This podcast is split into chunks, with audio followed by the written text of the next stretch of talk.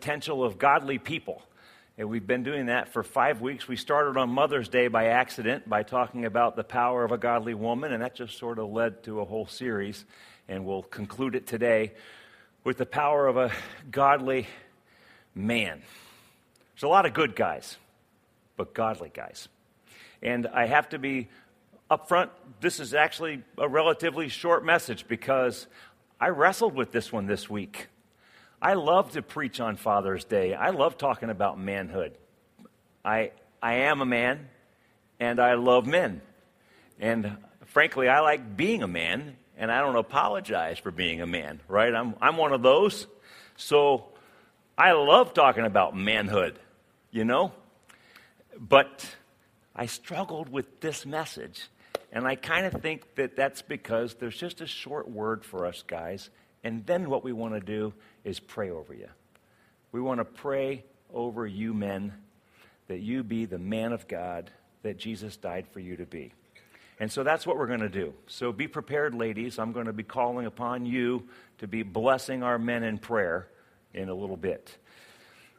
There's nothing more powerful on earth than a man who has stopped living for himself. I'll say it again. There's nothing more powerful on earth than a man who has stopped living for himself. A man who has found that life in Christ is greater than life anyplace else. That's the man that every woman dreams of marrying. That's the man that every boss would love to hire. That's the man that every church would welcome and whom every child would love to call dad. That is a godly man. The man who has stopped living for himself. We already know that men can make a profound difference in a home. The statistics prove it. It's not even news. It's been around for a long time. The verdict is in. Dads make a huge difference. I want you to look at these stats. I just cherry picked a few of them out of this book called Father Facts 7. This book was put out by a group called the National Fatherhood Initiative, and so that's where this is all taken from. But dads truly do make a difference. Look, first of all, the, the sad news uh, in terms of what our homes are like in America these days. 23.6% of children in America lived in a home with no father in 2014. Mississippi is the highest state with father absent homes at 36.2%. And Utah is the lowest state with father absent homes at 11.5%. So the national average is 23.6. And that was the US Census Bureau 2015. So that's pretty new stats. That's sad. That's like a third. I mean, in Mississippi, more than a third of the homes lack a father in the home in almost a quarter of our homes in America. It's tragic. So, what kind of results happen? Children living in female headed homes with no spouse present have a poverty rate of 47.6%, which is over four times the rate of poverty amongst children living in married couple homes. That's from the U.S. Department of Health and Human Services. I'm not making this up, it's coming out of our government offices. Children with involved fathers experience fewer behavior problems and score higher on reading achievement tests. Here's another stat children from father absent homes are 279% more likely to deal drugs than their peers living with their fathers. Another stat students in a father absent home are twice as likely to repeat a grade in school. Children born to single mothers show higher levels of aggressive behavior than children born to married mothers. That's the Journal of Marriage and Family. Teen girls without fathers are seven times more likely to get pregnant as an adolescent. And even obesity factors in. The National Longitudinal Study of Youth found that obese children are more likely to live in father absent homes than are non obese children. So the, it's clear that dads make a difference in the home. Why do dads make such a huge difference in a home? Well, I believe it's the way God designed it. He intended for men and women to play different roles, to each serve different purposes, and when the two come together, it's a marriage, so to speak, right? And it works. It's the way God intended for it to work. Men are not supposed to be women, women are not supposed to be men. We're supposed to be how God made us, and when we work it together, it works beautifully. I believe that's why. Ephesians chapter 5 verse 23 it says the husband is the head of the wife as Christ is the head of the church his body of which he's the savior. Men are intended to be the head. Notice the husband is not the savior. Jesus is the savior of the church. But the text here doesn't equate the husband to the savior. The text equates the husband as the head Jesus is the head, the husband is the head. Jesus is the Savior, the husband's not the Savior. Let's keep that clear. So, what does it mean then when the Bible says that a man is the head of his home? It actually doesn't mean what a lot of people think it means. We tend to think of it as the boss or the king of the castle the guy that sits in his armchair and barks orders at his family all day long. That's, that's not what headship means. The word head in the Bible here, this translated head, it's a military word. It refers to the guy in the front of the platoon. In our modern warfare, we don't really have this as much, but in the Vietnam War, it was pretty clear. In the Vietnam War, they had what they called point men and a platoon would work its way through the jungle in an arrowhead formation. And the guy at the front was called the point man, and his job was to basically clear the way, kind of be a scout, make sure everything was clear. And if he didn't die, the rest of the platoon was okay. Yeah, it's the truth. So in the home, we're called the head. He's the point man by God's design. It means that if I don't get shot, I can lead my family safely. It means that I'm the one that's in the front. I, I, lead the way, I clear the way, I provide defense, I run defense for my family, I run protection for my family, I, I, I care for my family with provisions, right? I'm the guy in the, in the head, and if I don't get shot, my family's okay. So I say, ladies, if you want to get shot at, have at it. But God intended for the man to be the one who is the head, who runs point, who blocks for the family. And I'd say, ladies, if you have a man who serves you and your family well, if you have a faithful man, if you have a noble man, He's not perfect. But he loves Jesus and he loves you. And he strives and works for the best things in your home. Then honor him. Thank God for him. He's a gift. Isaiah 32, verse 8. It says that the noble man makes noble plans, and by noble deeds he stands. By itself, the verse is very inspiring. It's so inspiring that we put it on a coffee mug. And guys, you have a gift for you on your way out the door. There's a you might have seen the mugs on your way in. That's a mug. That's the man's mug right there. So I give you men permission, take it home, put it in your cabinet. That's the man's mug. And only you are allowed to drink from that mug in your cabinet. Okay? So you can take that. That's your Father's Day present. But it's not just for fathers, it's for any guy. We want any guy to have it, young or old. Take, take a man's mug home with you. And be reminded of this scripture verse when you drink from it. A noble man makes noble plans, and by noble deeds he stands. So the verse by itself is very inspirational. But what's the context of the verse? Would you go with me to Isaiah 32, verses 6 through 8. I'd like to just look at the context briefly because it's it makes the verse pop even more when you see it nested in its context. So, Isaiah chapter 32, I'll start with verse, actually, verse 5, I see here. It works well. No longer will the fool be called noble, nor the scoundrel be highly respected, for fools speak folly. Their hearts are bent on evil.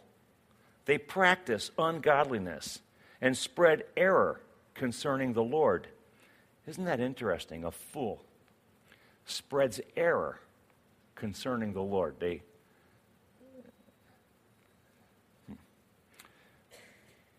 The hungry they leave empty, and from the thirsty they withhold water. Scoundrels use wicked methods. They make up evil schemes to destroy the poor with lives, even when the plea of the needy is just. But the noble man makes noble plans, and by noble deeds he stands. So now you see the contrast, now you see the context. A noble man is contrasted with a fool and a scoundrel. These two bad guys, who are they? Who's the fool? Who's the scoundrel? In the, in the text, the fool literally means a vile person. He's corrupted. In verse 6, what do, what do we see about him? Well, look, he's got a foul mouth, he speaks folly.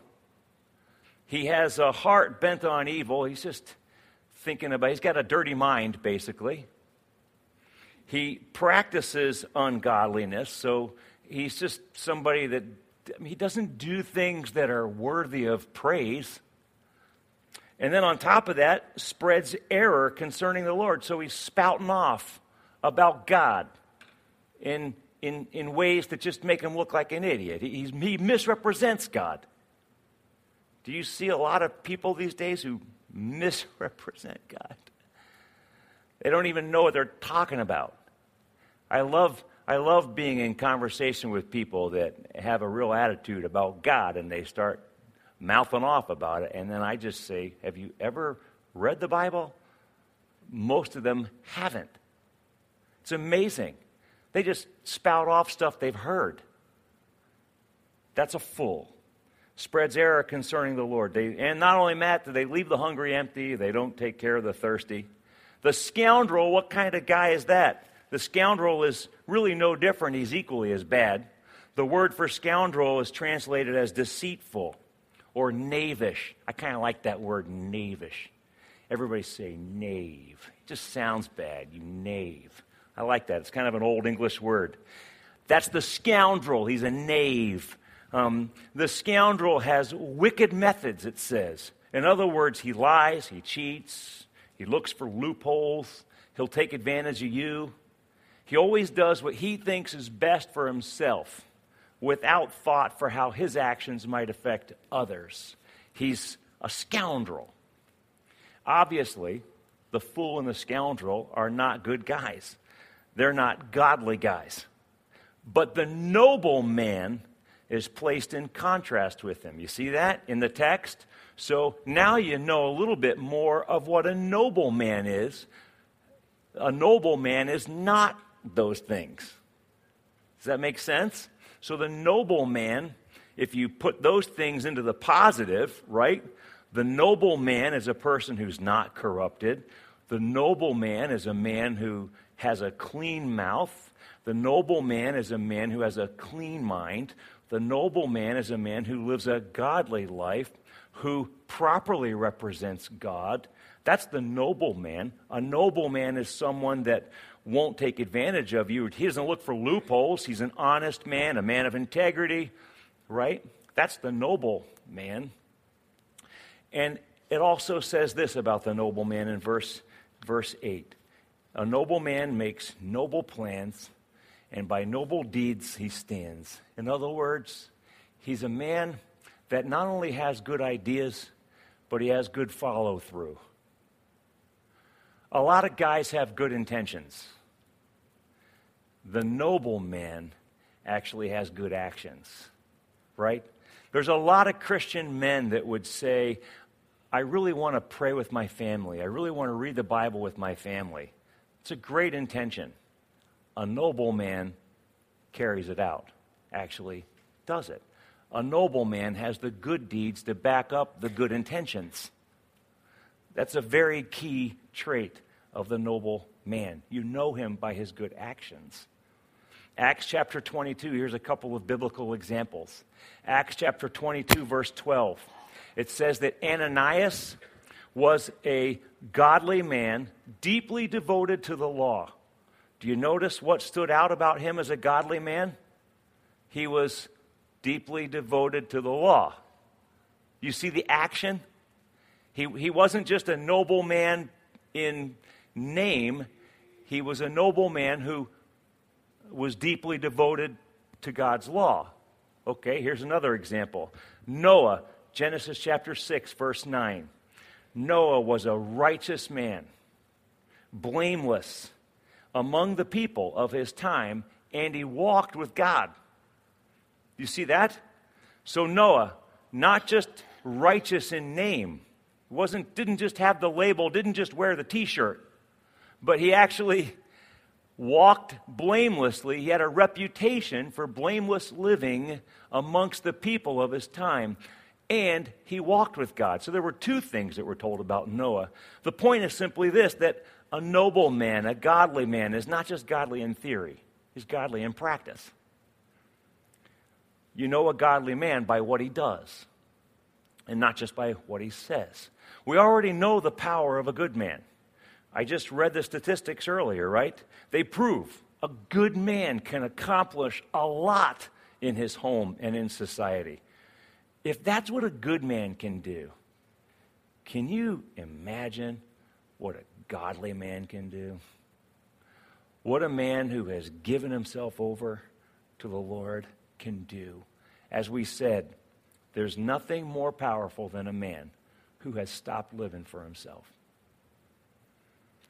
The home is probably where I sin the most. Because home is where I let my guard down. Home is where I'm the most real me. Because when I'm outside of the home, I'm typically on my very best behavior. Right? Is that true of you? It is of me. And so I go home and ching, I don't have to act anymore. The real Doug comes out. Therefore, men, home is where revival must begin. We've been praying for revival in the church, right? For all these years, been praying for it, seeking God for it, asking for it. But guys, if revival the revival cannot be sustained in the church if it's not sustained in our homes. It starts there. So, this message really is a call for the godly men of New River to claim our place as God's man for the job. A godly man doesn't just make the godly plans, but he actually carries them out. He devotes himself to the task.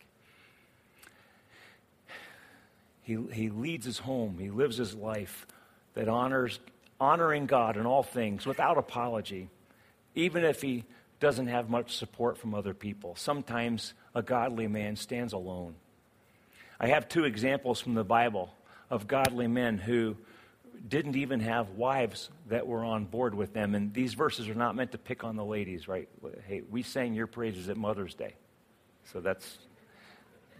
These two verses aren't meant to put ladies down at all. I'm just trying to encourage the guys. That's all I'm doing with this. My point is, these two guys, you know, they, they, they could have used their wives as an excuse for why they didn't follow God, and they didn't. That's the, that's the point. David, King David, married Saul's daughter. Her name was Michal. And the Bible tells us that she despised David for his relationship with God. Here's what the Bible says 1 Chronicles 15 29. When she saw David dancing and celebrating, she despised him in her heart. How'd you like to live with a woman that despises you in her heart? David did, and yet he's the man after God's own heart. She may not have shared his love for God, but David loved God anyway. Hosea had it extra tough. Hosea married a woman who was very unfaithful to him and their marriage, and yet he stuck with her. God told him this Hosea chapter 3, verse 1. He said, Go show your love to your wife again, though she is loved by another and is an adulteress. Love her as the Lord loves the Israelites. And so Hosea actually bought his wife back because she had given herself to prostitution. Can you imagine? I, the emotion, I read this and I, I just, I can feel this one in my heart. I mean, I am, I'm married to a wonderful, wonderful woman. No, Kara says, I'm so thankful for her and the gift that she is. But man, I imagine Hosea. The, first of all, the hurt that he would have felt at his wife being unfaithful to him, right? Secondly, the shame that he must have felt. My wife is the town prostitute. And then, third, God says, now go pay for her and bring her back home. Hosea walked in a level of forgiveness and a level of love and a level of self sacrifice for his wife. I can't even imagine. Can you? Hosea, my hero, man. Hats off to that guy. If there was ever a guy that had it tough at home, it was Hosea who had it tough. And yet, he was faithful to his wife, faithful to God. You see, noble men, noble men don't use the excuse that my wife or my family is not on board with my desire for God. Noble men keep their eyes on God, and they stay steady anyway. So a godly man doesn't just make godly plans, but he carries them out, sometimes against the odds. And that's why I feel today that we just need to pray for our guys. That's, that's it for the message. That's it. I feel like we have. All right, I get a hand clap. We're done. That's not a noble man. That's not a noble man. So we're going to pray for our guys, and especially pray for the one that clapped over there for salvation. So we're going to. um, could you come and play for us, sweetie? Here's what I'd like to do. Could I have our men, and I want every man, this is not just a Father's Day message, it's a Man's Day message. So I want every guy, would you stand, please? because we, wanna, we want you to stand. We want to see who you are. We want to be able to get eyes on you. Yep, you can clap for him. That's great. Thank you. I appreciate that. I have said it before the men in New River, I believe, are some of the finest men around. God has blessed this church with awesome men, men that would lay down their lives, men who serve, men who give, um, men who are talented, men who sacrifice. These are great men. So they're worthy of our honor. So, what I want to invite you ladies to do right now is if you're near one of those guys, if you're comfortable with it, just put your hand on his shoulder and pray for him. And, uh, and I want to get everybody prayed for. And we're going to pray for two things for our guys today, okay? There's, um, we got a couple of guys over here that need a hand. We got a. there we go. See, I'm going to pick on, yeah, there we go. Okay, we got, there we are. Thank you. Good, good, good. I want every guy covered here. Thank you. So we're going to pray. Two things. The first thing we're going to pray for is this. First, pray that each of these guys has a fresh encounter with God that takes them deeper than they ever thought they could go in their relationship with God. Would you pray that right now? Just go ahead.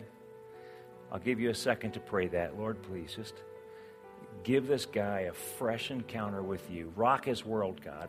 Rock his world. Mm-hmm. Encounter him, Lord. I pray that he would meet you, God. Mm-hmm. Yep, meet you, God. And then, and then, second, we're going to pray for God to give strength to this guy. Would you, would you, you know, the word encourage means to impart courage. So, can you pray courage into these men? That you impart them with courage. And so, just simply pray for God to strengthen him as a guy, strengthen him as his man, as a noble man, a godly man. And then, even if the Lord gives you a word right now, I know He is, some of you ladies, some of you ladies uh, right now have this thought. If you do, if you've got an encouraging word for Him, please give it to Him right now. Just whisper it in his ear. Tell him, what the Lord's put on your heart to share with them. But pray right now for God to encourage him, impart courage into his heart. Go ahead, ladies. Please feel free. Pray out loud. Pray. Yes, God. Please, God, we pray. Please, Lord. Please, God. Please, God. Yes, God. Hmm. Please, God. Thank you, Lord. Hmm. So now, Lord, as these men stand today, we pray that you would grant each one of them a fresh encounter with Jesus this week. Whew, God. And we pray, Lord, that you would encourage these men, that you would build them, that you would pour into their hearts an extra measure of strength and courage, Lord, that they would be, that they would be men of God without apology. Lord, you've not called men to an easy task. We, it is hard, Lord. You've called us to lay down our lives. You've called us to do that, Lord. That is not easy. I confess, I don't like it. Lord, please, I pray, encourage our men, strengthen our men, empower our men, Lord, to be the men that you've called them to be.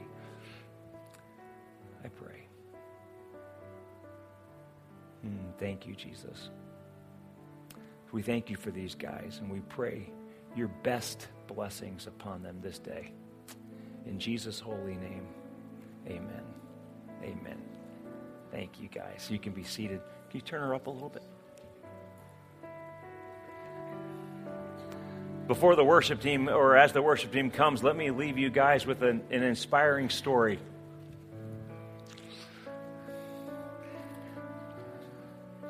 Uh, a lot of people know President Theodore Roosevelt. He's known for having been a real man's man. This is the guy that says, walk softly, carry a big stick. And he's one of America's favorite presidents, one of our favorite ones in history. And, uh, but he's, Ill, he's credited as saying this. And I think it illustrates how a godly man is a man of action and not just talk. This is what Theodore Roosevelt said. He said, It's not the critic who counts, not the man who points out how the strong man stumbles or where the doer of deeds could have done them better. The credit belongs to the man who's actually in the arena, whose face is marred by dust and sweat and blood, who strives valiantly, who errs, who comes up short again and again, because there's no effort without error and shortcoming. But who actually does strive to do the deeds, who knows great enthusiasms, the great devotions, who spends himself in a worthy cause, who at best knows in the end the triumph of high achievement, and who at worst, if he fails, at least he fails while daring greatly, so that his place shall never be with those cold and timid souls who know neither victory nor defeat. Theodore Roosevelt said that. The credit goes to the guy in the arena, whether he wins or he fails. The credit doesn't go to the guy who stays in the stands and lobs criticism at how those guys could do it better. It's not surprising then that a guy like Teddy Roosevelt would not only lead our nation as one of our favorite presidents, but he also raised four sons who dared greatly. One of his sons, Teddy Jr., was one such man. He fought valiantly in World War I and was injured. And in fact, he spent the rest of his life walking with a cane as a result of the injuries he sustained during World War I. World War I ended. Teddy Roosevelt Jr. went on to become a statesman, a dignitary, a spokesman, doing a lot of great things. Certainly enjoyed the fame of being the son of the president. But then war broke out again. and the United States entered World War II. So at 56 years of age, Teddy Roosevelt Jr. re enlisted. He actually pulled some strings. He used his political weight. He knew some people. And he pulled some strings to allow him back into the military so that he could defend his country in World War II. At 56 years of age, by then he had a heart condition, he had arthritis, he walked with a cane. And he led the attack on D Day that landed boats on Utah Beach. He insisted on fighting with his men, and he refused any of the comforts that were afforded to generals. In fact, he was the only general on D Day to land with his men. He rowed one of the boats. And at 56, he was the oldest man to fight in the battle out of all of them. Their landing craft drifted off course and they landed a mile south of their objective. They never hit Utah Beach. Teddy was the first man off the landing craft and onto the beach. And it, we're told that he, with his cane, limped around the beach and surveyed the land. And after surveying the land, came back to his men. And it's reported that General Roosevelt said, Gentlemen, we'll start the war from right here. And he went on to lead his men to fight. In fact, they were able to do reconnaissance because of the, because they landed a mile south and they had to work their way to the rest of the troops. They actually managed to do reconnaissance that became very valuable to help win the Allies to win several other battles in the days and the weeks to come. You know, men, we've stood, we've prayed in the presence of Almighty God today. And I don't know how far some of us have drifted off course. Maybe you have. Maybe. But by God, the war starts right here. We start right where we're at. Amen? That's what a noble man does. Starts right where he's at. Noble man makes noble plans, and then he starts standing on the noble deeds. So, God bless you, men. God has great plans for you. The world has yet to see the power of a man who stops living for himself. Lord God, I thank you for your love for us. And I thank you, Lord, for these men. Thank you, God, for um, man, I mean, I could go down the list and start naming these guys. Lord, I'm thankful for the sacrifices that they've made, for the way that they lead their families. I thank you, God. And so, Lord, we do pray your best blessings upon our men today. And Lord, we declare the war starts right here. Right here. Our eyes are on you. We follow your lead. We go where you take us. We do what you say. In Jesus' name we pray. Amen.